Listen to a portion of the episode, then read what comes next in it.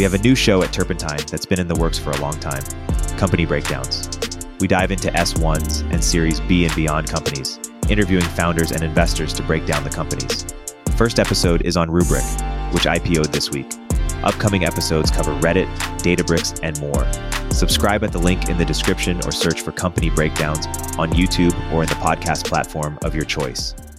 In practicing affirmative action and in you know following the the left's identitarian uh, politics, we are caring about race every bit as much as white supremacists care about race. We have to get to a place where skin color is no more interesting to us than eye color or hair color, right? And that that may seem a, a quixotic dream at this point, but it's clearly possible. We want to live in, in a circumstance where there's real abundance and and the abundance has been spread around. We wealthy people and we lucky people should understand the pragmatism of all that, if not just eh, the actual ethics, right? You know, if, if you can't feel compassion for people who are not as lucky as you are, at least you could feel some, you know, wise sense of self-preservation that you just you want to pay some kind of ransom to th- these disparities in luck, right? Because eventually the pitchforks are coming.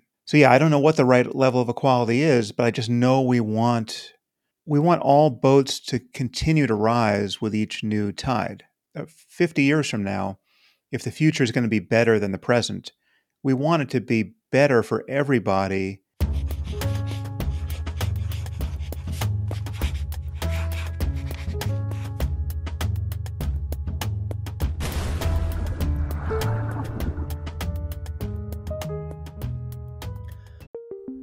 If you don't already subscribe to Turpentine's industry leading newsletters, like our new daily AI newsletter, Emergent Behavior, or Media Empires, you should.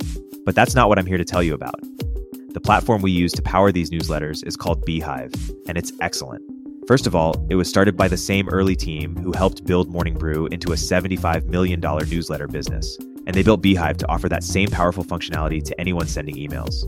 From essayists to business owners, the platform is beautiful, their text editor is intuitive, and they help you scale your audience with custom growth features.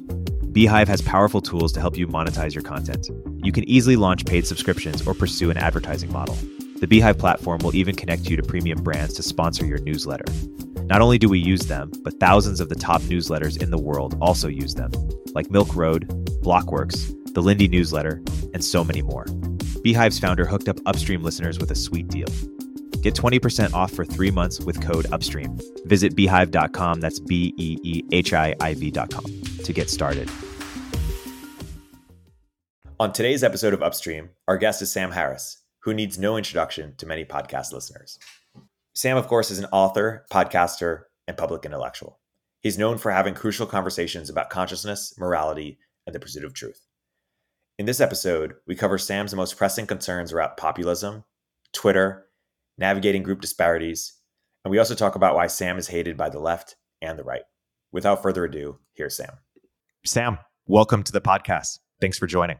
Oh, thank you. Happy to be here. So, yeah, the last time we spoke was Clubhouse uh, 2020, uh, where we had you on the on the show. Then uh, the world has changed a lot since then, and I'm I'm curious how you conceptualize your uh, intellectual projects today. The, the, big questions that you're you're asking, and I'll, I'll take a stab at uh, characterizing what they've been up, up to this point. Whereas I, I see you doing a few different things. One is you're really trying to understand kind of the the big fundamental questions of of the universe, of of the human mind, uh, of of ethics and morals, and you, are also trying to uh, you have a self uh, betterment streak, you know, via the the meditation, the psychedelics. You're, you're not just trying to understand; you're also trying to uh, live better um, yourself, and also show ways for other people to do that.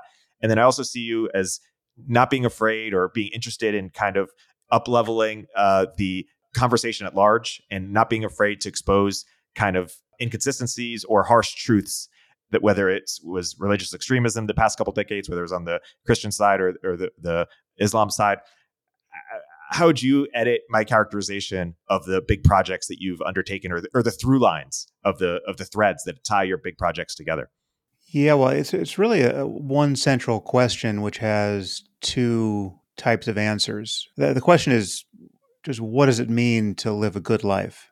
You know, what does it take to live a good life? How can we live the best possible life? And we do this individually and collectively, right? So there, there are individual answers, the answers that you can apply to your your own you know way of being in the world and your behavior and your thinking and your relationships and your career and you know it's, it's everything you everything you can reach in your access to the world that uh, amounts to an, a variable you can change.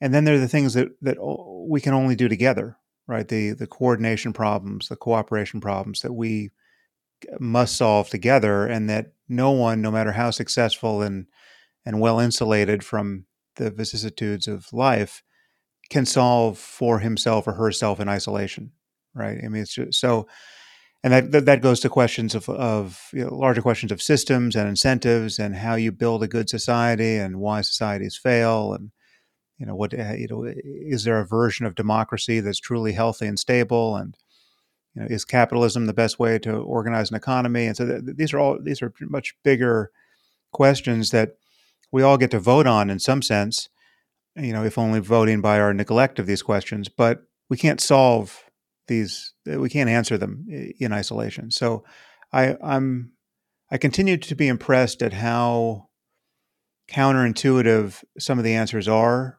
in both domains and uh, how certain forms of, of happiness and well-being really um, you know are totally divorceable from what's happening in the world and and other forms uh, just simply are not and and we just have to be kind of clear-eyed as we move through our lives both uh, separately and together and and try to navigate here.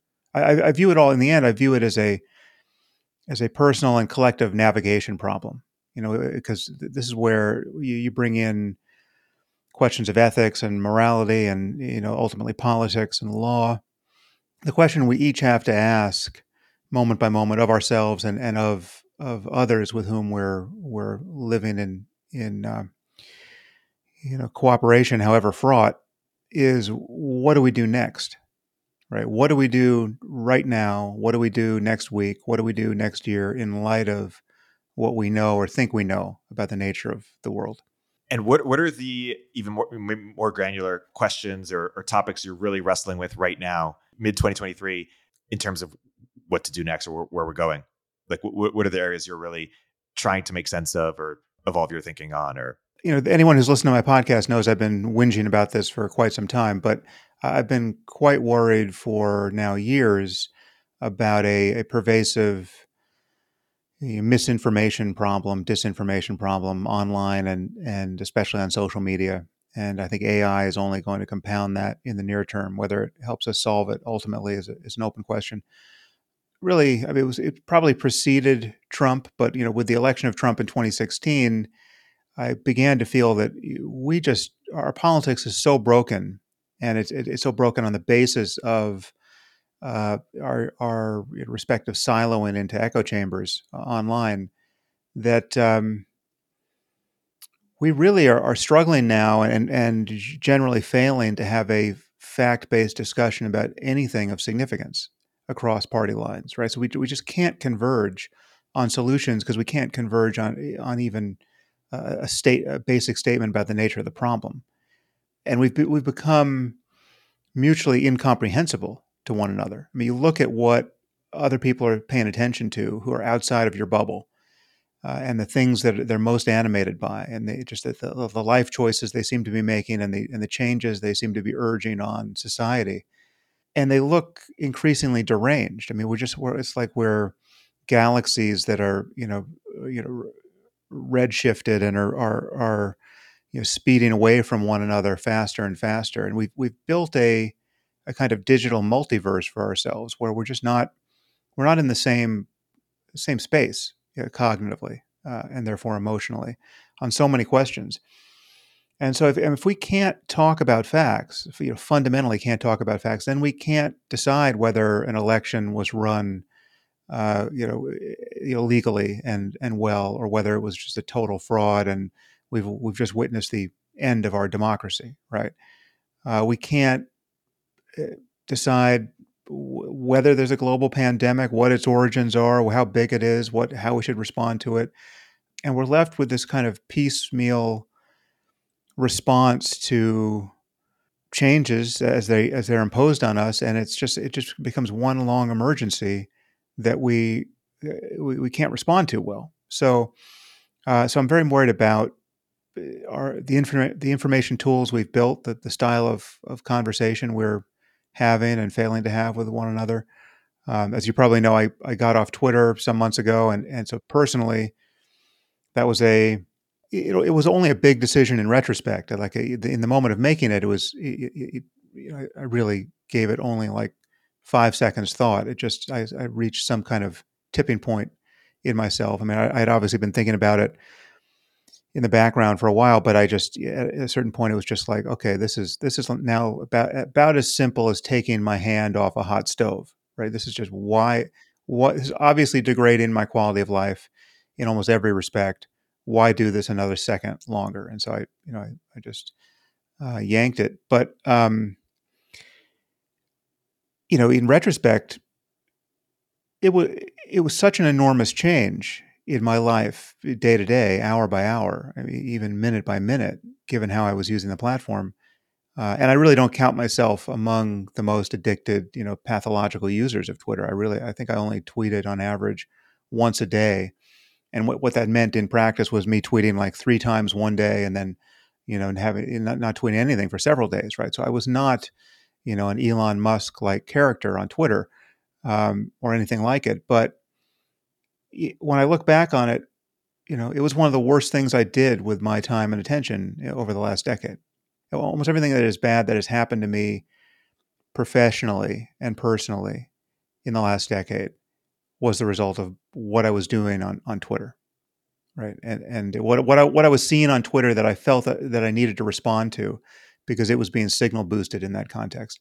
And you know, I, I'm you know perfectly happy to imagine that my experience on Twitter is, was by no means standard, right? I'm touching hot button issues and I'm getting lots of pushback and I'm seeing the, the worst in many people. And I'm, you know, many of these issues I'm touching are, are explicitly political and I, I don't align with the left or the right. So I'm getting pain from both the left and the right. So it's not, not the standard use case perhaps, but uh, I see many, many people whose lives are, are, you know, recognizably deranged by Twitter, and they seem to think it's a professional necessity or a personal, uh, you know, point of of um, integrity that they stay on the platform and just bang it out, you know, every day with faceless strangers who who uh, don't wish them well. Scott Alexander from Slate Star Codex had a post a few years ago called uh, "Mistake Theory versus Conflict Theory," where he says uh, that mistake theorists are people for whom they believe that if they just had the right information or the same information, they would uh, they would come to terms. And so the quest for a mistake theorist is how do you up level the conversation, the tone of the conversation, the subs, so that people can. You know, Tim Urban's new book is, is along these lines. Uh, and a mistake theorist believes in classical liberalism and free mark, free speech and marketplace of ideas, etc. Whereas a conflict theorist says, hey, actually, there's some fundamental conflicts in society that can't be resolved. And the more you talk about them, the more you amplify those those conflicts. And so we have to kind of create clever myths to uh, to distract people from that conflict, or you know, not not bring up that conflict in the first place. And or I still take you as a more on the mistake theorist side. You've been a big um, you know proponent of the marketplace of ideas or free speech, but perhaps some uh, you know you wrote a book about how one should never you know should rarely ever lie. We can get away with a lot more not lying or truth telling than we think we can. And I still believe you to somewhat believe that, but or mostly believe that all, all that stuff, but maybe perhaps a bit tempered by the last decade of uh, of, of, of social media. Uh, would you edit anything to that characterization? Well, yeah, no, I definitely would say I'm I'm a mistake theorist mostly to take that framing, but I acknowledge that there are that there are people who are not really willing to play that game, right? So the people who are who are almost by definition outside the conversation, given their dogmatic attachments and, and just their their style of approaching any issue. They're not, they're, you know, they're bad faith actors who are not actually trying to reason on the basis of of better arguments and better evidence. They're just trying to win, and and they're just um, so yeah, so you you need the, the, the table stakes for mistake theory to be true is to have good faith actors who are actually open to dialogue, not just pretending to be open to dialogue. Right? And and so when you recognize that you're not in that situation and can't fight your way toward toward that situation from where you're, you're currently standing with the people you're you're trying to communicate with, well, then you have to you have to adopt the other theory. But it's it's situational. But the thing that I worry about with these tools, again, you know, social media being the most egregious example, but perhaps not the only one, is that even the, the best intentioned mistake theoretic sort of people uh, are getting uh, driven, you know, fairly insane, and at least ha- having their capacity for communication degraded by the incentives on these on these platforms and by their just just just their their architecture, just how they you know use them, the brevity of a, of a tweet, the the retweet, uh, the effects of a retweet, the fact that everyone is talking to their own audience and and only seeming eh, to talk to the person they're talking to, the fact that it's very difficult for people to to to keep track of who they're engaging with and to understand or care about the implications of signal boosting people who are uh, bad faith actors. Again, the, the most egregious example of this now is Elon. I mean, Elon is signal boosting QAnon lunatics and Pizzagate lunatics and anti Semites. And I mean, just he's engaging with these people. And so, you know, do I, does he know what he's doing? I, I, don't know. I mean, he's a very busy guy, right? He, he should be too busy to be doing any of this, really. But he seems to have a lot of time for Twitter, but he's not taking the time to to see who he's lending the the gale force winds of his reputation to, uh, and he's not seeing how much it's filling their sails, or if he is, he doesn't care, right? So that I mean, those are two different interpretations of of his character at the moment. They're both um, depressing, right? I mean, I guess the second is worse, but they're both dysfunctional. They're both uh, creating manifest harm on the platform, and I would argue in the world he should get his shit together, uh, whatever whatever which which one of those is true. So, hey, we'll continue our interview in a moment after a word from our sponsors. Hey, everybody! I want to recommend a couple other shows that we also run. One is Moment of Zen, which I co-host with Dan Romero and Antonio Garcia Martinez. We talk about everything from tech, the history, philosophy. We've also featured Marc Andreessen and Balaji on those podcasts, so I recommend you checking them out. My other show is Cognitive Revolution, it's an AI show that I co-host with Nathan Labenz. I recommend listening if you want to stay up to date with all things AI. SecureFrame is the leading all-in-one platform for security and privacy compliance.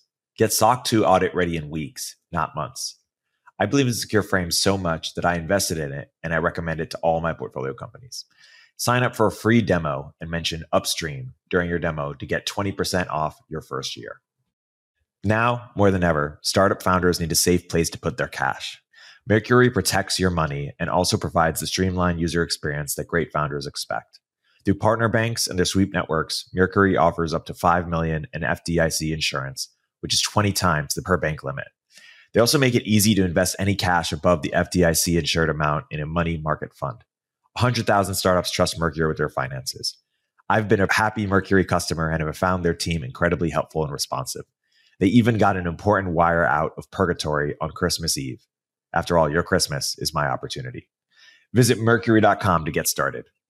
Mercury is a financial technology company, not a bank. Banking services provided by Choice Financial Group and Evolve Bank and Trust, members FDIC. Marketer Hire is one of my favorite resources for growing startups looking to hire marketers. Hiring is hard, and the time it takes from founders can be better leveraged elsewhere. Marketer Hire pre vets top notch marketers across a dozen roles. Whether you need help with growth marketing, SEO, lifecycle, content, or any other aspect of growth marketing strategy. It's free to use and you only pay if you end up hiring someone. If you want to hire a great marketer the easy way, Marketer Hire is offering upstream listeners a $1,000 credit for first-time customers. Go to marketerhire.com slash upstream and use code upstream to get your $1,000 credit.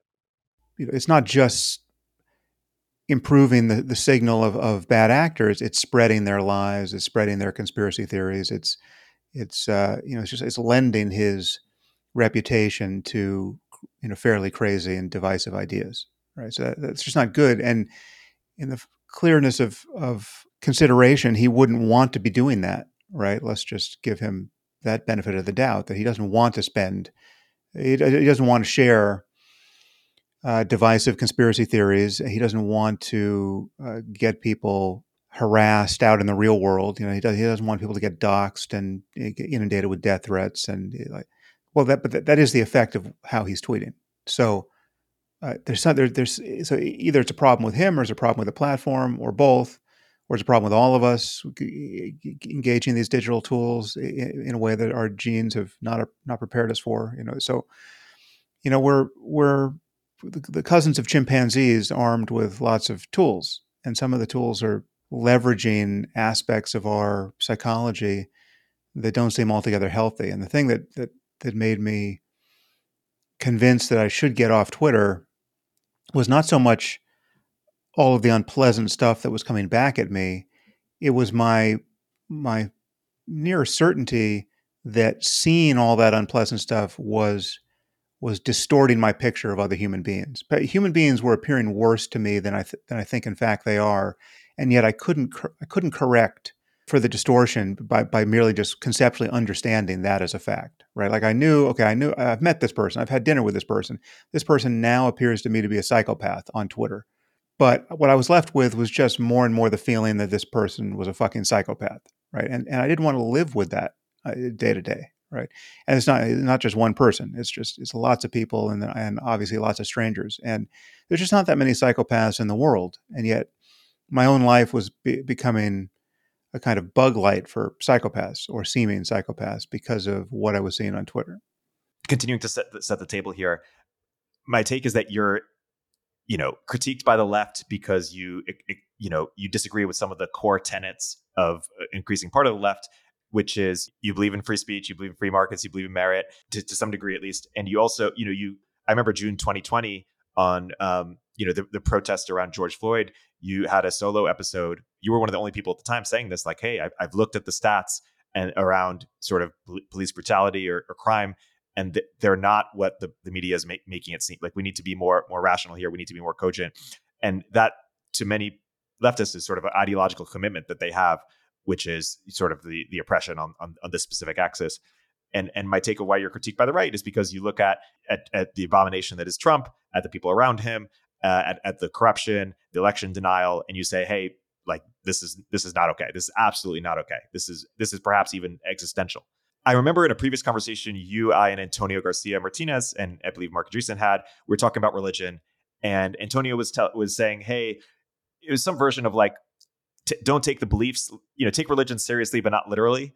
But then we, I think you had a very fair response, which is, "This is what they're literally saying. Like, look what they're do- what they're saying. Look at what they're doing like what you Antonio think is religion is not what most people think is religion.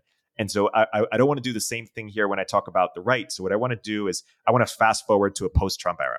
Maybe that's 2024, maybe that's 2028, but at some point Trump will be expunged from the from the Republican Party, and uh, you know there, there will be less election denialism, et cetera. And I, I would posit that there there is actually a I, I wouldn't go so far as to say I'm a conflict theorist, but there's a fundamental conflict uh, between the left and the right. You know, uh, uh, Chris Caldwell wrote this book called The Age of Entitlement, and his his claim is that there we have two irreconcilable constitutions: the original Constitution and and civil rights law. And and with those, the reason why they're irrecon- irreconcilable is because one is about individual rights and one is about group rights. And individual rights with freedom of association and group rights, which is special privileges for groups that have been marginalized, are directly in, in conflict w- with each other the left has adopted the the group rights category, the right has adopted the individual one. There's also a broader idea, which is the the right is kind of advocating for a certain a set of cultural norms that used to satisfy kind of a majority of the of the country. The majority is getting smaller and smaller. Um, about whether it's uh, you know which we should teach our kids about gender or or uh, you know race or uh, marriage or a certain set of cultural norms and and i see the left is optimizing for uh, the marginalized of society the, the fr- how do we make life better for them? The, the, you know and it's kind of the fringes uh, and and the right says hey that sacrifices majority cohesion etc so i feel like these are fundamental conflicts that have to be resolved one way or the other and and that's why there's a fundamental conflict that's why the conversation is so tainted would you quibble with with my characterization there, or do you agree with that? Yeah, well, I haven't read Caldwell's book, but um, I think that's an interesting way to think about it. it it's, uh, I mean, the way I have been thinking about it is that it's obviously ethically and politically important and valid to to acknowledge the our history, our you know our very dark history of treating certain groups badly, right? So you know, there's just no um, and your race is the the biggest variable, perhaps in an American context, but it's not just race, and um, you know, it's religion, it's uh, sec- sexual sexuality, and uh, gender, and and um, sexual orientation, and so it's yeah, so like it's not that the ra- the the explosion of racial grievance after George Floyd, or the the overreach of, or what many of us consider the the overreach of the the Me Too movement. You know, when it in, in when it first uh, came on the scene, it's not that those are fundamentally surprising, right? Like the, like we get, uh, you know, anyone who has criticized the, you know, Black Lives Matter and, and Me Too at any level, even just at the margins, understands the history here and and the validity of of a backward looking uh, criticism of you know American political history, right? So, but then the question is, what is true now, and what should we do now, right? I mean, what you know, what is true about race in America, and to what degree are the ongoing inequalities that are that are discernible across ra- you know racial groups a matter of active racism producing them you know it's like if we if we could wave a magic wand today and get rid of all the racists in america uh, and all the so-called systemic racism right all of the all of the policies that that while perhaps not at all not enforced by any conscious racist are in effect racist in, in their application, right? And may, may have been originally racist in their conception, depending on the policy. If we got rid of both of those things, what would happen, right? How, how many murders would there be in Chicago this weekend if there were no more racists and no more racist policies? Probably the same amount. Yeah, I mean, so my, my assumption is we, we would have the same amount, right? So, so if if you share that assumption, and uh, you know, and I could certainly argue for that assumption, then you have to admit that okay, well, whatever the problem of the extant problem of racism is, you know, both you know psychological and systemic, solving it is not the answer to what's happening in Chicago, right?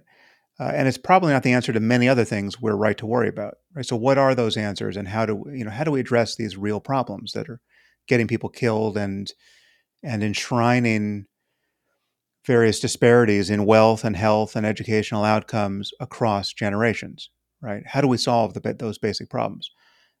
It's, so it, it's a totally rational position to say, for instance, that we absolutely needed the Civil right, Rights Act and we needed affirmative, affirmative action you know, 30, 40 years ago, but now it's actually counterproductive right? Like you, you could argue for that change. It's like there was a time for affirmative action, and that time has elapsed given the nature of society. Now, given that you need an explicitly racist policy selecting against Asians at Harvard in order to practice affirmative action for African Americans, this is becoming untenable and, and, and producing its own toxic effects, and we should figure out another solution.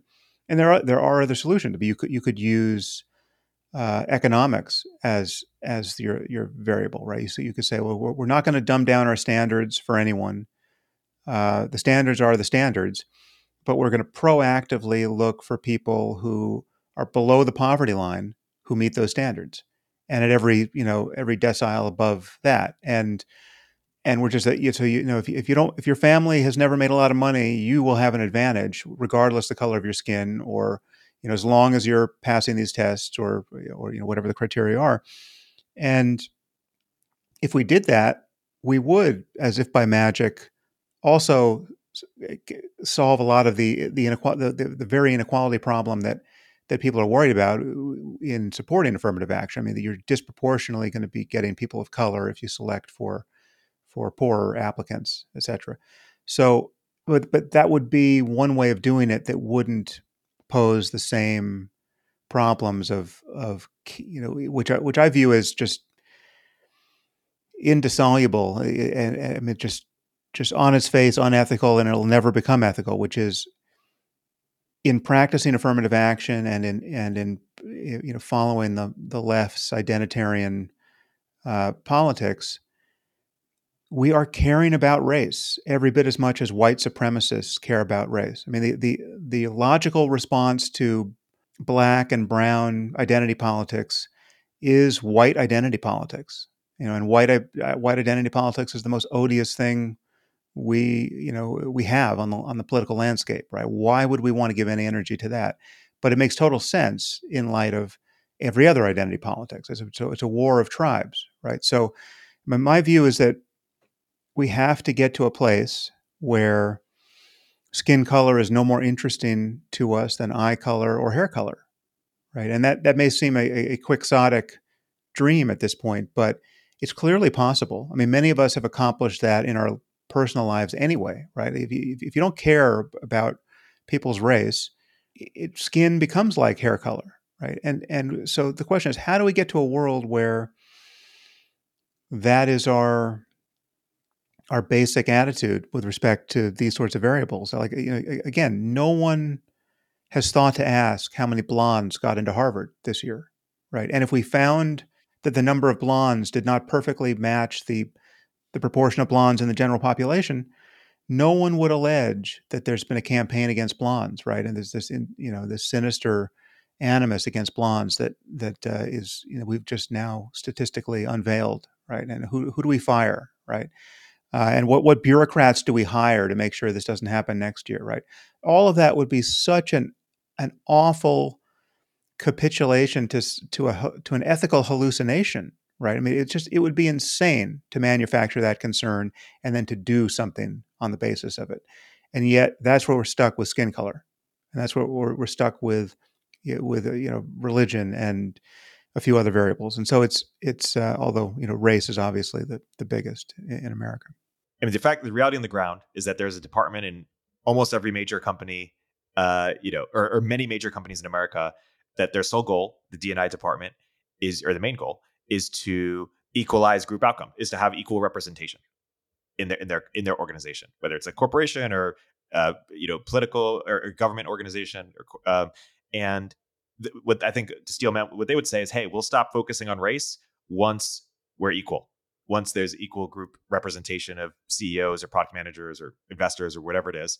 And if we, if it was 20 years ago, we could have a more first principles have, hey, you know, why uh, we wouldn't do it for blondes? Why would we do it for, for on race? But these departments exist. This these institutions exist, and now I feel like either something's going to happen. One is that's going to, people are going to continue to try to keep doing that, or you need to have a defense of inequality. Effectively, you need to have a reason or for this is the Ibram Kendi, right? Every disparity is is evidence of discrimination. So you need a defense of why disparities exist. And some some people try, you know, Thomas Sowell has the culture uh, reasons or historical reasons that he's written across his 30 books. You know, uh, Charles Murray wrote a book last year, I think, kind of doubling down on sort of the the biology um, or, or, the IQ group, group differences on on average. And I think re- the reason why he, he, did it is because he said, hey, w- without this sort of narrative, there's no justification to disparity and thus is discrimination and thus we have all these problems that we've been having and so i'm curious how you think about that conundrum of needing a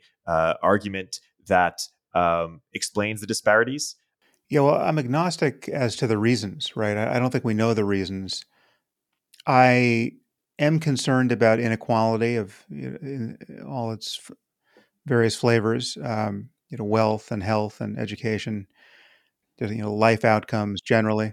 What is the proper amount of equality? Because if or what is the way of balancing equality and, and liberty? It could be that perfect equality is is not only a, a, fantasy but not even a good fantasy right I mean, maybe we don't want perfect equality right maybe there's some maybe there's an argument to be had that that some amount of inequality is actually optimal right but there's clearly some amount that's not optimal right? That you you don't want a, a, a Gini coefficient that resembles you know, you know Sao Paulo, Brazil, right? You you don't you don't want to, no matter how wealthy and creative uh, you are, and and you know how you know, artfully you, you've curated your life, you don't want to have to live in a compound ringed with razor wire because there's so much crime on your streets, and you don't want to have to helicopter out of your compound to some safer place so that you can fly over all the chaos and mayhem and misery that is at your doorstep because you've taken absolutely no steps to spread the wealth around,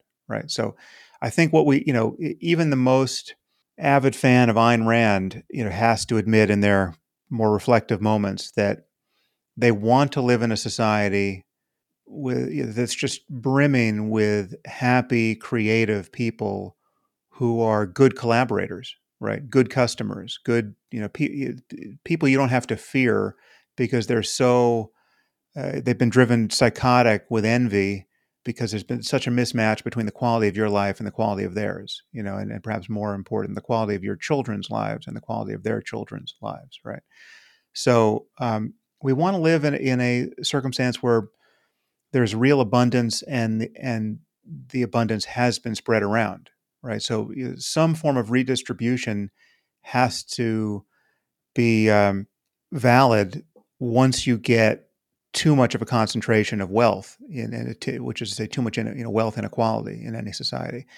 Uh, and and we you know we wealthy people and we lucky people should understand the you know the pragmatism of all that if not just the actual ethics right? We, you know if, if you can't feel compassion for people who are not as lucky as you are at least you could feel some you know wise sense of self-preservation that you just you know you you want to pay some kind of ransom to th- these disparities in in luck, right? Because eventually the pitchforks are coming, and so so yeah, I don't know what the right level of equality is, but I just know we want we want all boats to continue to rise with each new tide, right? So we want like you know, uh, fifty years from now, if the future is going to be better than the present, we want it to be better for everybody, even if it's not equally better for everybody, right? So we like it's like it's it's you know you could say, for instance, that you know a middle class person in America now, whatever their you know unrealized hopes and dreams, they live better than you know virtually everyone in in, in other countries, and certainly everyone they live better than anyone lived in the 18th century, right? You know, even royalty, right? We want progress, uh, and we want progress to be shared, um, and like so, so to wind back to how you started that question when you were talking about the people who are who want equal representation it's like okay it's okay it's it's fine what you say about hair color maybe we'll get there someday but what we need now is equal representation for skin color and and and sex say in all the desirable areas otherwise it, it, it is bigotry that has been expressed there. Well it, it's just not true that bigotry is need be the mechanism that's keeping people out. You know, it's just so to, to take take it off race for a second. Just talk about sex, right? So there there are fields that attract men and women in different numbers, right? It's just it's not the, our our interests are not identical, right? And our the the the requirements for putting in the hours at different stages in life are not identical, right? So there's it's not an accident that um, people will worry about the um, representation of women in in physics, say, or engineering or computer science, right? And, and, it looks low, and that somehow looks fishy, right? Like there must be an old boys network keeping the girls out. It's possible that there there is in certain departments or in, in certain periods of, of history that that's possible, but it's extraordinarily unlikely to be to be true across the board certainly given how proactive people have been in recent years in trying to encourage women to get into those areas. And then when you look at what's happening in adjacent fields where you have more women than men, I mean, there are more women than men in biology now, right? And I believe it's also true of psychology. I'm sure it's true of sociology. It, biology is a wonderful uh, domain of science, right? And and who's losing sleep over the lack of men in it, right? It's like the fact that it's now it's, it's something like 60% women um, or at least 60% girls majoring in it. Uh, last I looked, is that a disparity that that we need to worry about? You know, and how how disparate might like you know what's the percentage of female pediatricians to male pediatricians? I, I don't know, but I'm, I'm guessing there's more women, right? Now, if if there are more women, do I have to worry about that? Should anyone worry about that? And is is sexism the reason why guys are not making the cut somehow. You know, it's just that's not uh, that's not happening, right? And and it's not. Um, so again, it's not to say that there's no sexism, sexism in the world and the, or racism in the world that we need to worry about, but there are other explanations for many of these these disparities. And again, so getting rid of the sexists and the racists with a magic wand won't necessarily necessarily change those those causal factors. You, you mentioned that you're agnostic as to the reasons. Do you think it's productive to be agnostic in the sense that, one, you could say, hey, it's unknowable, but two, you could say it is knowable, but the, the truth would be just not constructive for society to know. And so it's it's helpful to have a an air of agnosticism because it wouldn't be an empowering. This is what Coleman and Charles Murray debated: is hey, even if one, it's knowable, but even if it was knowable on a on a certain dimension, how is that empowering for a certain person? And thus, we should have this air of uh, uh, you know equality of opportunity. Of course, it's a myth in the sense that you know if you're richer than me, your your kids are going to be better off, and if you you're you're smarter than me, you're going to marry someone smarter you know smarter than me, and your kids will be better off. All these kinds of ways. Going back to your your lying book, I'm I'm, I'm curious if certain myths are important for the societal fabric, or how how do you think about that? Whatever the the nature of group differences, uh, you know, if they exist and what, you know, and, and if they're genetic or environmental or, or some combination of the two, uh, they're never relevant for the individual. I'm the applicant for uh, the next job I'm applying to, right? And it's, I, I get no advantage knowing that I belong to certain groups that may be advantaged in certain ways statistically at the population level, right? So, if, again, if in fact those differences are true, right? So, I'm I'm half Ashkenazi Jew, and the Ashkenazi Jews supposedly have you know higher IQs on average than than many other groups. My IQ is what it is, right? It's like I I don't I, don't get to to draft my my Ashkenazi half brothers and half sisters and get some kind of advantage you know from the, the, from the population level statistics.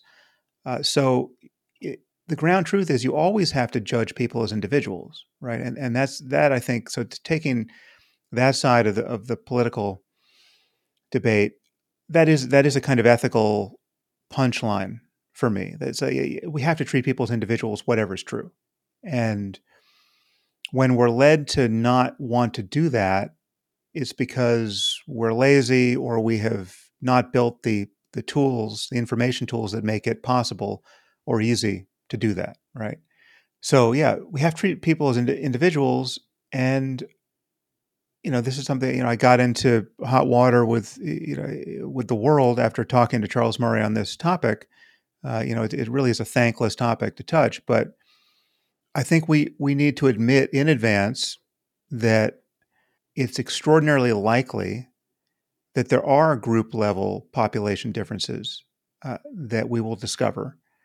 Uh, which is to say, I mean, the flip side of that is it would be a miracle if every group were identical, where, where its mean value of every measurable trait we cared about was identical to every other group's mean value for that trait. So take the 100 traits that we care most about, intelligence is just one right? But you got your propensity to violence, and you know, just just anything, anything that's could be socially positive or negative, and you know, personally positive or negative. We get whatever's measurable, and whatever's not measurable now will one day be measurable, presumably, right?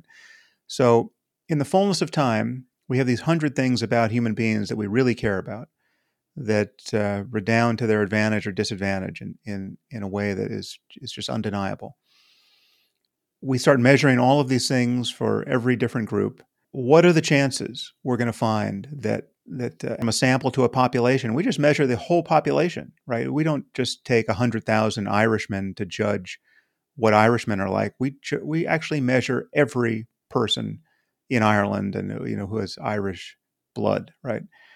So you know, so so what are the chances that the you know, mean Irish intelligence is identical to every other group's mean intelligence across the globe, right? It, it, it would be a miracle if that were the case, right? So I think, and this is not to say anything especially invidious about uh, Ireland or Irish people. I'm just picking them at random, but we just know that if we compared every group, whether whether it's a valid group or not, I mean, you could you could you could just take how people self-identify in bizarre ways. You could take, you know, Lakers fans against uh, Pistons fans, and I mean, you could you could just you could any group, right? There's no way all of these vari the mean value of all these variables is going to be the same for those groups. So the so the question, let's price that in now, right? What do we make of that? My point is, we need make nothing of it because we know how our politics should be. We know how, we know how we want to live. We know we want to treat people as individuals. We know we should treat people as individuals. It's both ethical and pragmatic. Um, we know that that knowing that that a person is a member of any one of these groups gives us very little information about them. Right? It, it, it doesn't tell us about their intelligence or their compassion or their interests or their you know gifts and weaknesses. I mean, it's just it just doesn't, and so it just doesn't matter. And we're acting. Not only are we acting like it matters, we're acting like you know. Again, this is on this is a pathology of the left at the moment. We're acting like it is the most important thing, uh, one's membership in these groups. Right. And again, not, not so much with respect to nationality, but with respect to things like race and gender and gender identity.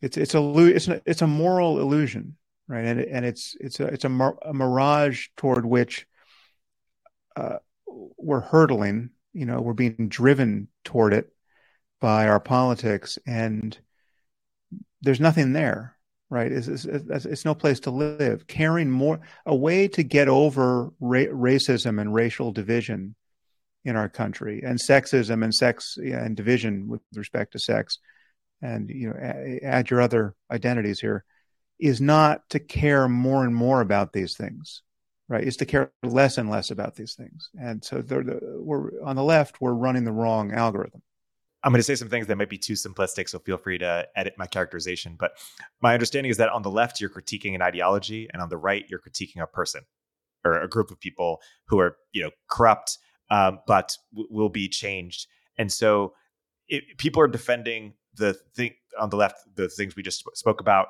with with kind of a religious fervor.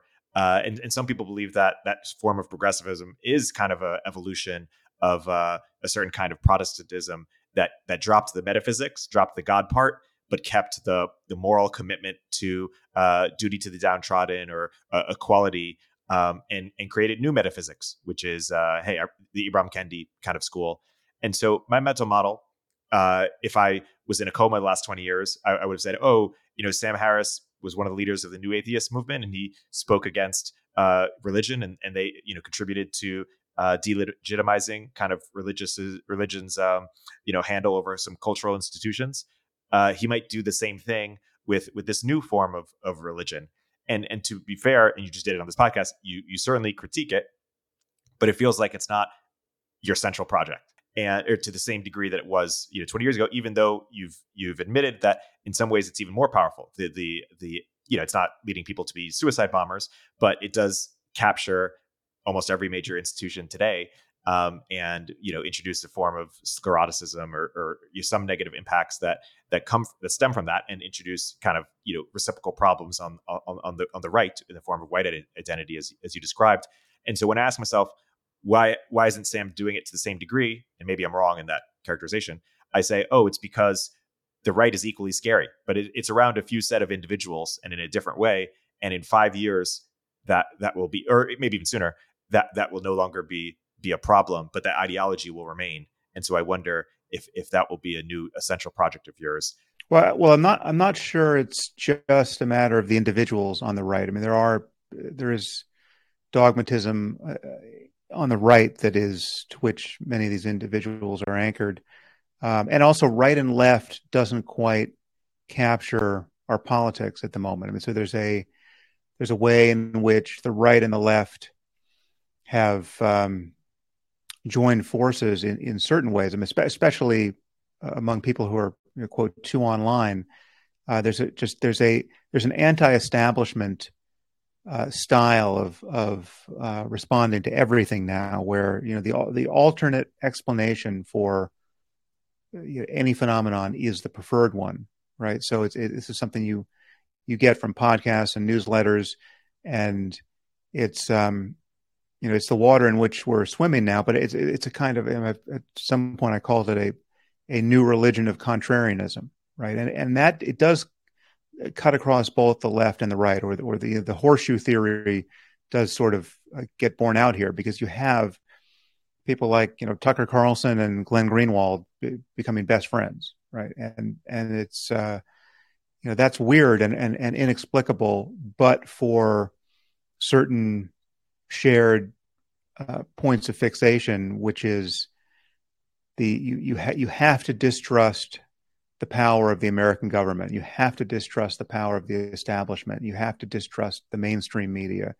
Uh, that you know they, they are lying to you, right? The they there's a there's a there's an elevation of the they in both these camps, which unifies their vision of of of the you know the, the malign uh, and sinister forces that are working behind the scenes to distort everything. And you know, so we we get a we get a pandemic, and many many millions of people, whether they're on the far right or the far left, uh, begin to worry that every response to this pandemic, from masking to vaccines, is motivated not by you know by equal parts ignorance of what's going on plus a concern to mitigate illness and death. Uh, it is rather just this the, first uh, move in an Orwellian effort to control people, right? It's just this is the the the pandemic, right? This is this is something this is coming from from Davos, right? This is a this is globalism uh, uh, run amok, and you know, pretty soon UN troops are going to be in your town telling you, you, you have to stay in your houses, right? Like that. That's the you know, so that you have this, you have people who, again, you know, f- who like far left anti-vax yoga moms, you know, who and then far right Second Amendment gun nuts, eh, like the same switch in their brain got flipped during COVID, right?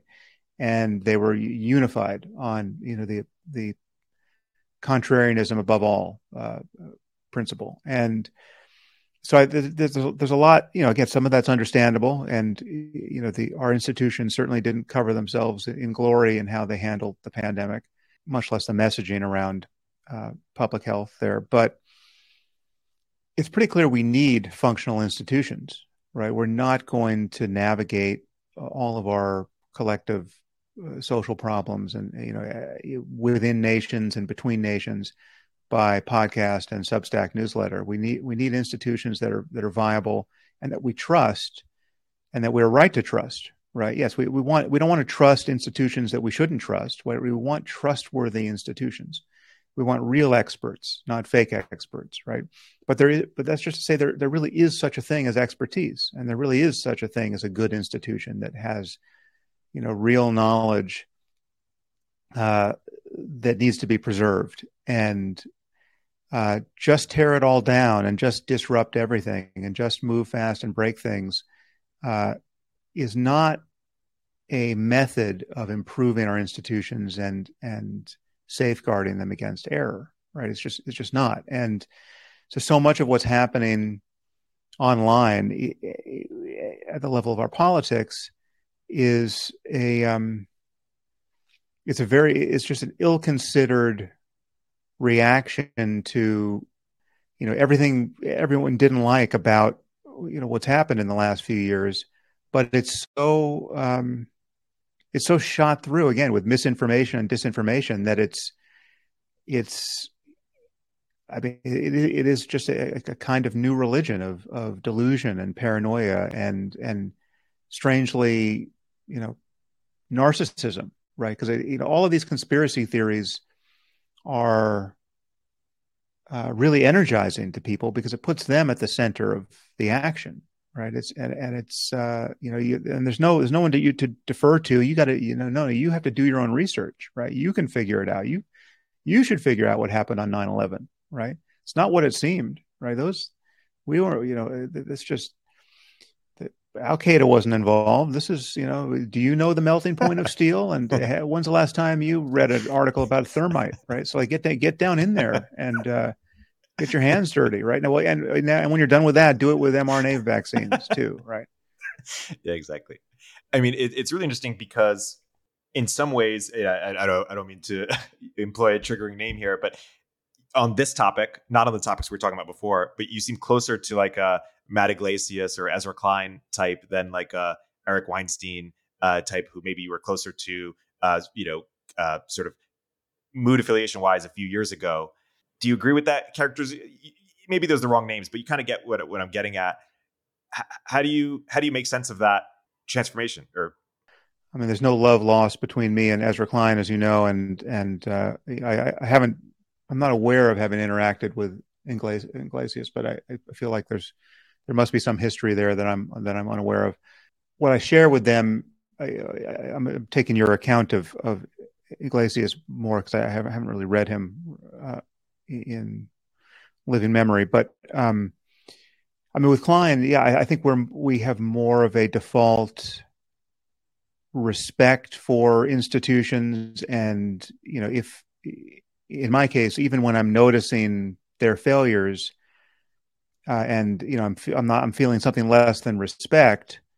I what I'm feeling is is concern for the failure of institutions, right? Like I, we, I know we need institutions. I know we need a government we can trust when the wheels are coming off, right? When we have a pandemic, right? And someone gets on television and says, listen, if you don't stay inside, our hospitals are, our whole hospital system is going to fail, right? So you got to stay inside for the next two weeks. I know we want a, a a government that is trustworthy in a moment like that, and I know we want a society that trusts the government in a moment like that, right? Uh, we don't want we don't want delusional people in charge, and we don't want a, a nation of of uh, misinformation addled hysterics, you know, freaking out at moments like that. And so it is when we declare war on another society, or another society declares war on us, right? Like, or so, or so it is when in a moment of you know, like 9/11, where we have this this you know horrific act of terrorism, and we don't know who to bomb, right? We need to trust institutions. We need to. We need so like when the when the mid the Middle East expert gets on television and says, "Yeah, well, here's here's what's going on in Iran right now, and here's what's going on in Iraq, and here's a." We want those people to actually know something, right? We we can't call bullshit on everyone all the time in all directions and function, right? So I mean, I, it seems like it's such an uncontroversial thing to say. I, I, would think everyone would agree, but there are people who are acting as though they effectively disagree with that statement, and that there is no such thing as expertise, and there is no such thing such thing as as valid institutional knowledge, and science journals are just like blogs. You know, it's it's all just monkeys uh, at typewriters. You know, go fuck yourself, right? that's people are living like that is that is seems to be the software people have running on on their brains now by the, the tens of millions in our in our society. Uh, I get how they're they got many people got pushed there. I get how it's tempting to declare epistemological and ethical and political bankruptcy on some level. You know, it's just like oh, I can't. It's just no they're all assholes. Everyone's in it for themselves. You can't trust anybody. Fa- you know, prosecute Fauci, right? Like it's just everyone's as bad as everyone else. I mean, maybe Putin's not that bad. Now that I think about it, maybe Putin's just a he's better than than some of these people. You know, at least he's got a sense of uh, order, right? Right? Uh, go Putin. You know, like who who should win between Ukraine and Russia? Oh, I don't know. You know, I mean, it's like that's where so many people are. You know, even a fair number of billionaires, you know, who are seem inclined to stick both their feet in their mouths on on any one of these topics. We so yeah, I'm I'm not in that tribe, right? I think we need. I think I think there are grown-ups, and we need the grown-ups in the room at least some of the time. I can't think of a certain name of someone who you'd really respect that is a critic of these institutions. Because I think I think what they would say, the smartest versions of them would say, yeah, we just need better people and running. We, we do need institutions. We just need better people running these institutions, and these institutions are dysfunctional uh, for a number of different reasons. One of the, which is maybe they've been selected for loyalty to a certain tribe than actual competency or uh, whether it's universities, they become a cartel, or for for whatever reason, they've just demonstrated over the last few years or decades their incompetence, and we we need real change. Just to be clear, I totally agree with that, and but the solution to those problems is not to just tear it all down. And and the solution, I mean, at a minimum, the solution is to build new institutions. When you maximize contrarianism and you maximize you maximize conspiracy thinking and you maximize do your own research, you don't get new institutions that are even better than the old ones that that became sclerotic and badly incentivized and captured and um, you know too woke or too something right? You don't you just get another podcast. You just get another you know another grift. You just get another uh, and i say this is i mean obviously i you know i'm a full-time podcaster. I'm not i'm not casting aspersions on on the podcasting game. I'm just saying it's not enough right? We need we need harvard to be harvard and not some woke church right? We need we need a, a journal like science and nature to be the still be the best organ of of scientific communication, right? And not something that looks like it was written by a DEI admin, right? And that's that's what we're getting. So so I, I st- all the people who are freaking out about that, uh, I get it, right? I you know I have whenever I decide to uh, think about it, I freak out too. But it, it's just what is the answer? And the answer is not it's not to give up one's standards, right? It's it, it's but the the the one the standards one has are implicit in that initial reaction, right? When you see that a, I mean, to, to take the example that that crystallized this for many people in the aftermath of George Floyd, when you had epidemiologists, you know, vilifying protesters on the right for gathering in public, and because it was just this this completely irresponsible behavior that was they're they're unmasked and they're very likely to spread COVID, even though they're outside. And this is this is just intolerable, and this has to be criticized. And uh, there's no excuse for it. And then when the when the political moment flipped, and you had all of the Black Lives Matter protests at a much greater scale, and just you know, much greater epidemiological implications, if in fact there were any. You know, it turns out there probably weren't many, but we didn't know that the you have like open letters. I think oh, the one open letter signed by something like a thousand public health officials and epidemiologists saying that yeah, this is this is now justified because racism is even a bigger, you know, public health concern, right? So, and that was so fatuous and so it's obviously a distortion of of scientific thinking and and and public health information. And there were many other examples of that sort of thing.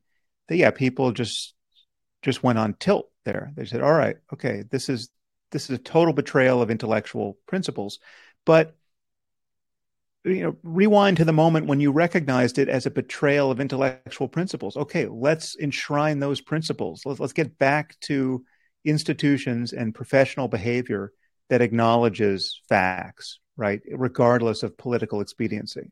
And so there still are standards. Even the even the tear it all down bunch were motivated by their their implicit acknowledgement of standards, at least in the beginning. Yeah, I mean now there's just there's there's just there's an appetite for it's like it's like every story is like the you know did Epstein kill himself story. Like everything has this sort of tawdry other explanation like to shine the light in some in, into the fourth dimension on this on this one you know because it's it's possible. Um, and what I'm saying is that that's just that's a that's a that's a character trait that many people have that's getting amplified and selected for in the current media environment and and amply rewarded, I'm sure, by audience capture in in many channels. Uh, and it's it's a dysfunctional one. I'm not saying consp- I'm not saying no one ever conspires. I'm not saying no conspiracy theories are true. And of course, if you're a conspiracy theorist, who always is, is going down every rabbit hole uh, in defiance of, of common sense, you will be the first to to alight upon the the the next conspiracy that is valid, right? You know, if You know, if it turns out that JFK was assassinated by the CIA and we find that out next week, well, okay, everyone who spent, devoted their lives to that is going to feel vindicated. But they're not going to be vindicated on the hundred other things they devoted their lives to that that was just nonsense. So I should recharacterize you you have ideological problems or quibbles with both the left and the right. The the left for the kind of group rights at the expense of individual rights, and the right, it's not just you quibble with a few people who are immensely corrupt, but you quibble with populism. This this idea, uh, or this you know, which, which is the overarching ideology.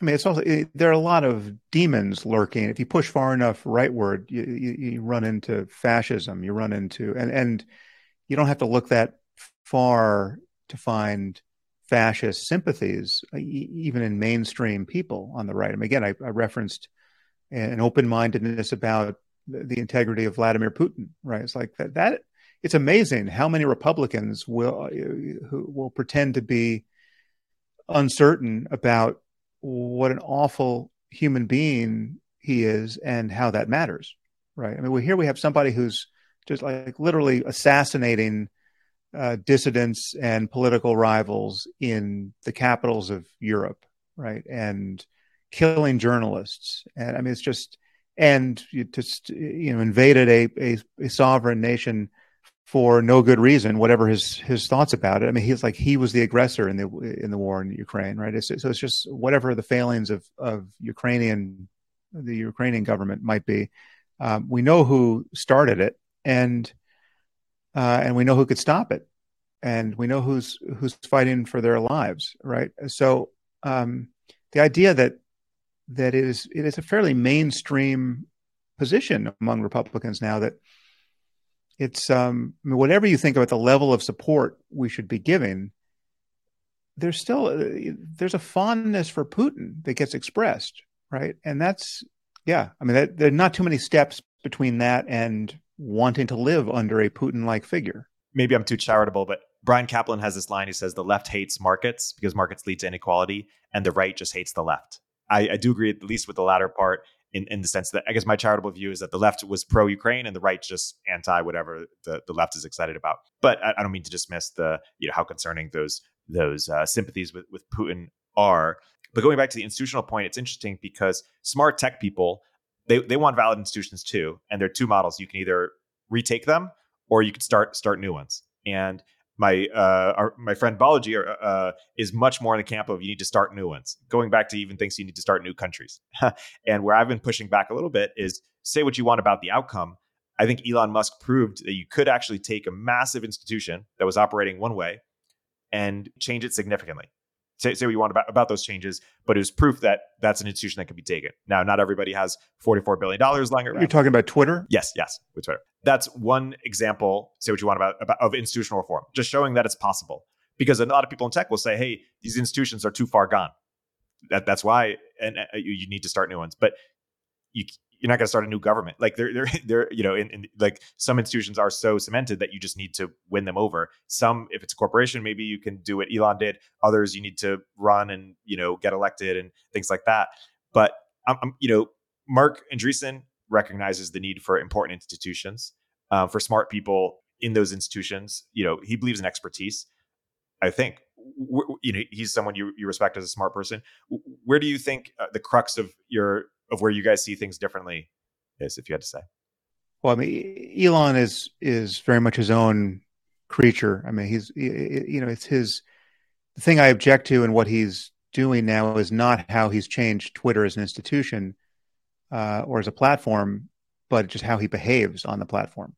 You got 130 million people following you, and you tweet that your, your your former head of trust and safety is a pedophile, right? on the basis of no evidence and you know with predictable results right then he just he he and his family get their lives totally disrupted by that in in uh, you know, terribly unpleasant ways and you take no responsibility for having done that right? And you say you know or you tweet that um, you tweet a link to a a trash article from a trash website alleging that Paul Pelosi was attacked not by a maniac with a hammer, but by a you know his gay lover who you know who, and so this is a a a tryst gone awry. And not at all what it seems, right? And this is what a conspiracy theory that was blowing up in, in you know, on the QAnon front of the right.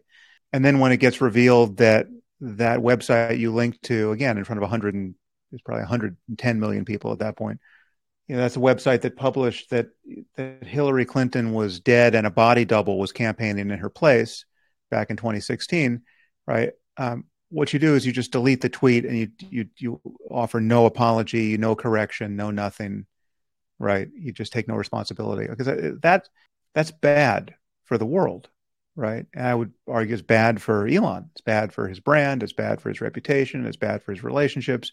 It's just bad, you know. And so why do it?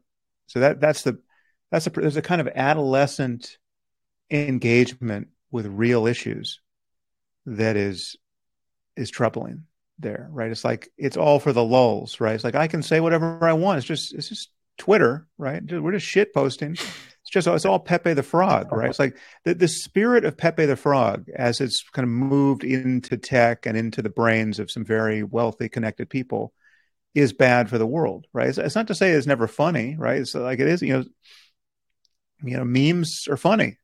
I don't know what it is. I mean, there's like a, a neuroatypical obliviousness to the the ethical costs of behaving certain ways that uh, I really worry about.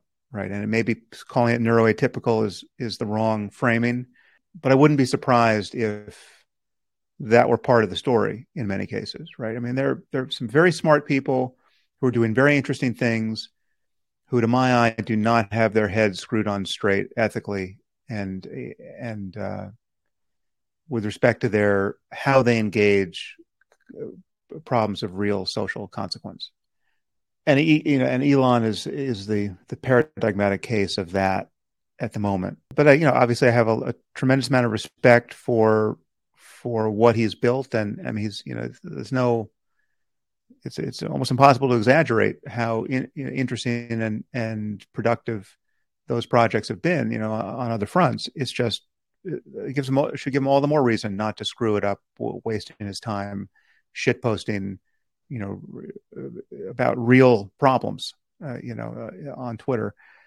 I mean, I so like with, with, Marc. I mean, Marc's been on my podcast. I think I think Marc is is more pessimistic, perhaps even cynical, with respect to the possibility of fixing certain problems. It's not to say he's wrong. He may be right. He may be better informed about what it would take to fix some of these institutions than than I am. You know, I, this just, would just be interesting to debate, um, and it would be probably a case by case. A question of you know what is true case by case, but again, with, with, someone like Marc, you know the, the the allergy to the to the derangement of the left and the the, the moral panic of identitarian uh, politics on the left. I mean, that is so front and center, and and I completely share it. Right, like I just I hate what has happened uh, to mainstream institutions under the the aegis of, of wokeness. I got I have to think the pendulum is swinging back now, and it's it's not as bad now as it was yesterday. I mean, I, I really do feel like that's we, we, we reached some kind of tipping point, but you know, I, again, I'm not sure, but I do see some signs of that. One of the pathologies uh, of the right and or the the libertarian variant of the right um, is it's a kind of a, just a lack of compassion for the the disparities in luck I spoke about earlier, which which lead to inequality in all its forms. Right? It's just that the myth of the self-made man is such colossal bullshit, and it does so much work. It does so much pseudo-ethical work for people right of center. Right? It's a it's a total fiction. No one made themselves. No one picked their parents. No one can account for how they were lucky enough to be born where they were and who they were so that they succeeded, right? And and and whatever story they have about being self-made, they didn't they're not responsible for their intelligence, right? The fact that you weren't born with brain damage is pure luck. And somebody is being born with brain damage right now in a hospital near you. So what do we do for that person right so it's just it's a total failure not of just compassion of just you know basic awareness of of terrestrial facts to to feel that something important is anchored to this myth of the self-made person, right? So if you're self-made or or not, you know, whatever your whatever your story about how you succeeded, if you've succeeded, if you're, you know, happily married and you've got a lot of great friends and you're healthy and you're living in a great house in a great city and you've never been the victim of anything especially horrible and um, you just are living a beautiful creative life and you've you've got uh, you know as many zeros as you want after you know uh, the first digit of your your net worth, you're incredibly lucky, right? I mean, there's just you are you won the fucking lottery, right? So and and so what you should feel, the only appropriate emotions to feel after you you take stock of your situation are gratitude and compassion. You know, gratitude for all that you're enjoying, uh, given the the odds stacked against it, and compassion for everyone else who's nowhere near where you are, right? Who would who would consider their their prayers answered if they could be you on your worst day, right? The worst day you've ever had. There are billions of those people across the globe. And so the project for us collectively is to remedy those disparities to some degree. I'm not saying that we all have to li- we we don't we all have to become poor in order to help the poor, right? I'm not I'm not you know I, I don't even think even if that were ethically true, even if that that was the right answer ethically, uh, pragmatically, I think it it it's almost certainly not the right answer, and therefore you know it would the ethics of it would unravel, right? It's like it's it's it's not that we we we want thriving cities in the first world where everything is very expensive, you know, because it it costs a lot of money to to do new and interesting things, right? We we want to, you know, I I share the the aspiration that you know the, the future should be inconceivably better than the past, right? And that's going to take a lot of hard work. That's going to cost a lot of money, and we need to we need to power all of that with clean energy and you know let's let's let's let's make all of the innovations that Elon and every other techie wants to make, right? As you go right of center, there is a palpable detachment from the ethics and you know in the limit you have a lot of rich people just with their bug out bags you know and inside your bug out bag might be a compound in New Zealand right where you're you know that the, the final game theoretic problem you're you're mulling over is how you can keep your your bodyguards from killing you and taking your stuff and you know uh, raping your wife right? It's like like how do you protect yourself from your the, the people you've hired to protect you when everything falls apart right? That's that's what you're going to start reading books about now really. Both the left and the right are fairly crazy in the way they've been anchored and you know and again and again left and right don't fully capture the the dimensionality of our of our situation now gearing towards closing here then i'd maybe offer one uh, alternative theory of polarization i've heard which is while on an individual level it is uh, it is corrupting and you know you might be better off off twitter the alternative of no polarization means that one side won. If you believe that there is really a fundamental conflict and what polarization means is that these two forces are competing with each other and maybe balancing each other out. And and that would also be a, a steel man as to one positive thing Elon has done is he has revived sort of uh, you know more conversation on on the right perhaps but all these people that were banned. Now Twitter is a cesspool. It's it's a civil war, um, but the alternative is a one party state. Do you do you sympathize with any of that or not really? Well, I, I just don't think that the solution could possibly be a balancing act between two totally dysfunctional political religions right? It's like like it's, we we have the we have the catholics and the protestants you know successfully uh, at a stalemate right? But both are insane right? Both believe pure fictions that are divisive and so it's it's just I, I think the solution space is elsewhere, which is we would navigate to it on the basis of some of the principles already already discussed, which is to to acknowledge the reality of luck, right? To to acknowledge the the real disparities in our world, but also to acknowledge that we have to treat people as individuals, right? And and to acknowledge that the so often we're faced with not one clear right answer, but we're we're faced with trade-offs, right? It's like they're they're mutual incompatible goods or mutual incompatible lesser evils in various situations, uh, and we have to navigate. We have to, to one or the other. You know, they're mutually exclusive. They're, we have you know if you're if you're going to make a left turn, you're not making a right turn. You know, and and so I mean, we just have to be realistic about the situation we're in yeah, I, I feel like we, we have to find ourselves into a, in a spot where we acknowledge that we're on the same team with respect, certainly with respect to the biggest problems, right? So, me take a global pandemic, right? Like that is, you know, that's the equivalent of you know being attacked by you know aliens from outer space. Like like humanity needs to unite at a moment like that, right? We can't be fighting over PPE and and clearly we need there, there clearly there are global problems that we confront or, or will one day confront which demand a global solution a, co- a, coordinated global solution. And we it's pretty clear we do not yet have the political and, and economic and legal tools to effortlessly accomplish that right? I mean we're just we're stuck.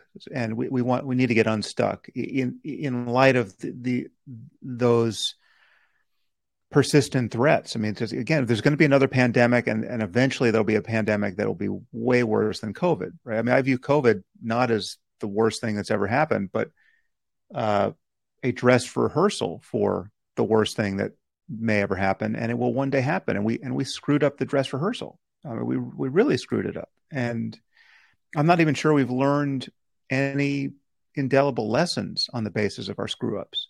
I, I don't know this. I, I, hope this is not true at the level of the the institutions that will, you know, that we have now and that we will have then. But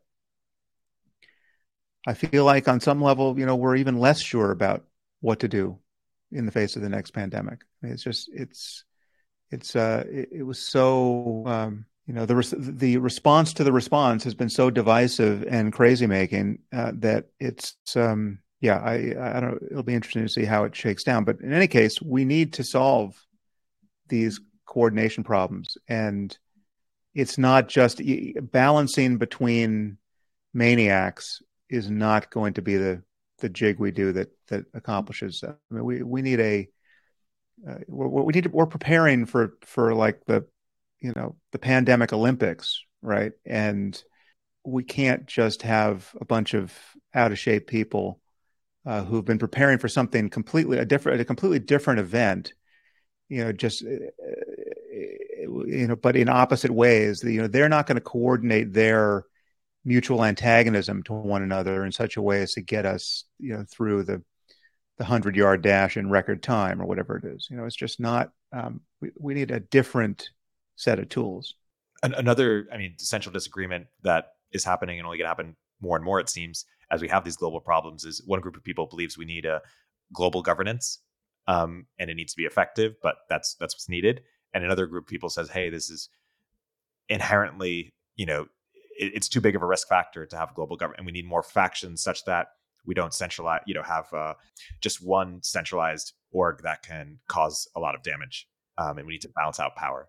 Yeah, and also a single point of failure. And I, well, so there's there's something to that, and I think there's, I mean, so so, so one argument in favor of of decentralization is that we can we can run a hundred experiments simultaneously and see what works or what or what works better than than uh, you know other approaches. But it it it just seems obvious that there in the limit there there are certain problems that we're only going to solve globally, you know, like like climate change. You know, like if, if, even if we put if we Americans put our house in order totally, which would be great, it's, it's not going to mean much if China and India and every other country just goes back to the 19th century. How do we do that?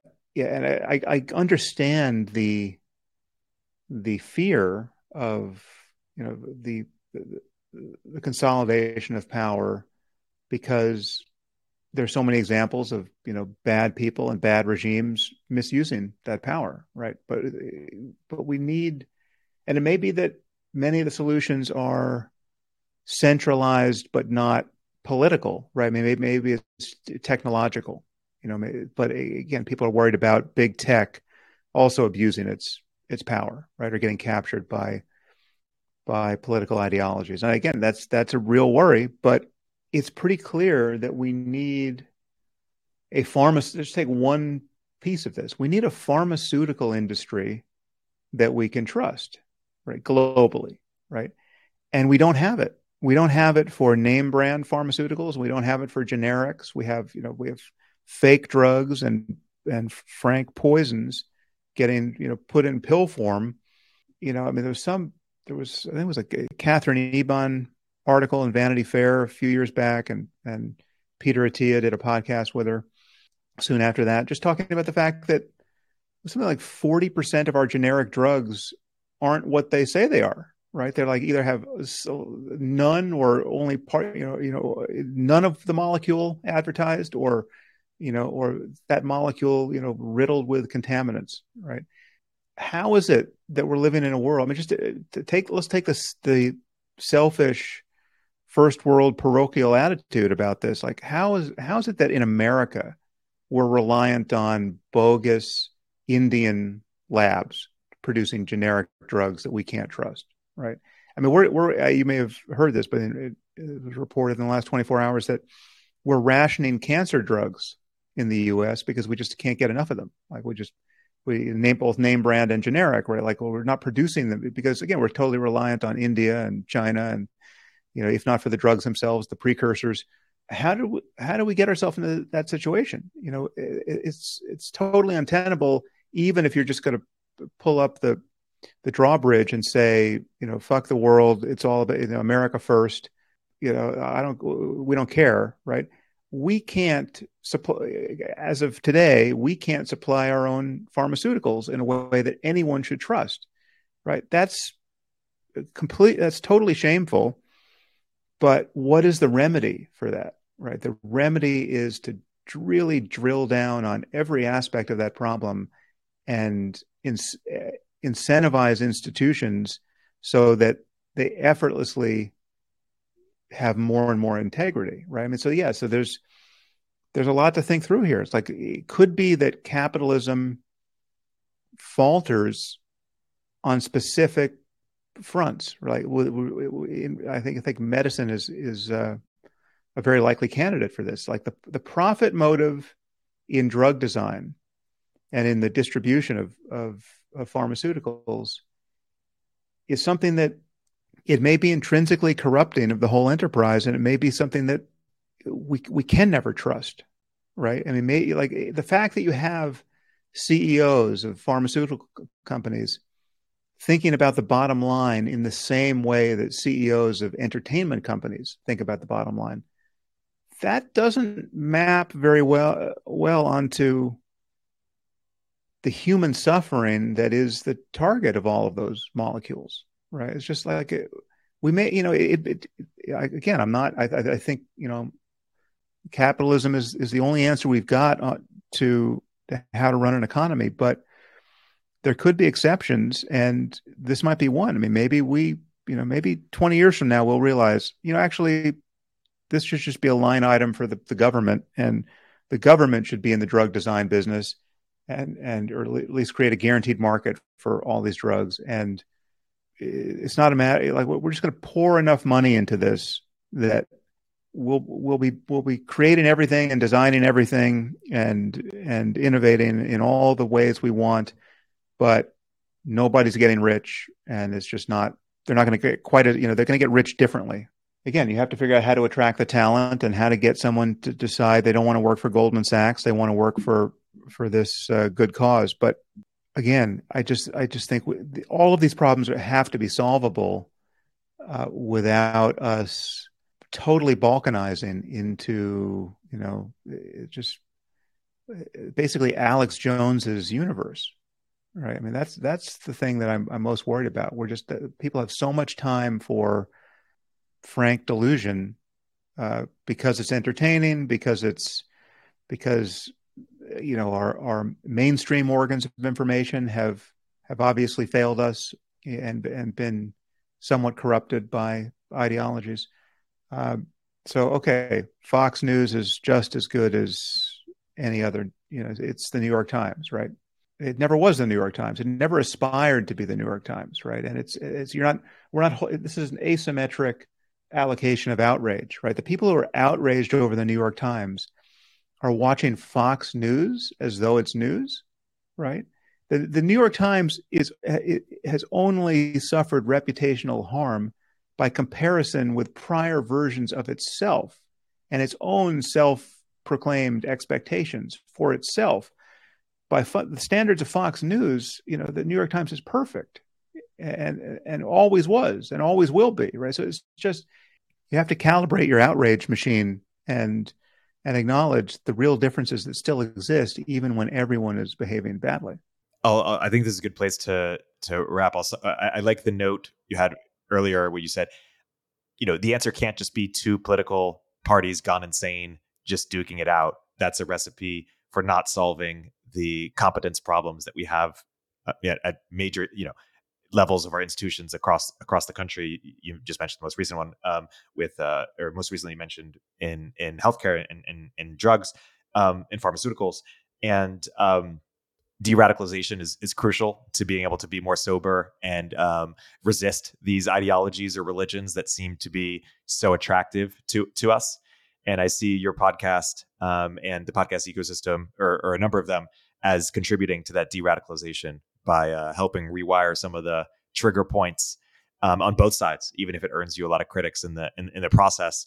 And uh, you know, it may not be much, but it's honest work. Uh, and I've uh, I've been a long time uh, fan and appreciator and listener, so I'm uh, I'm grateful for you coming onto this podcast and having a great conversation.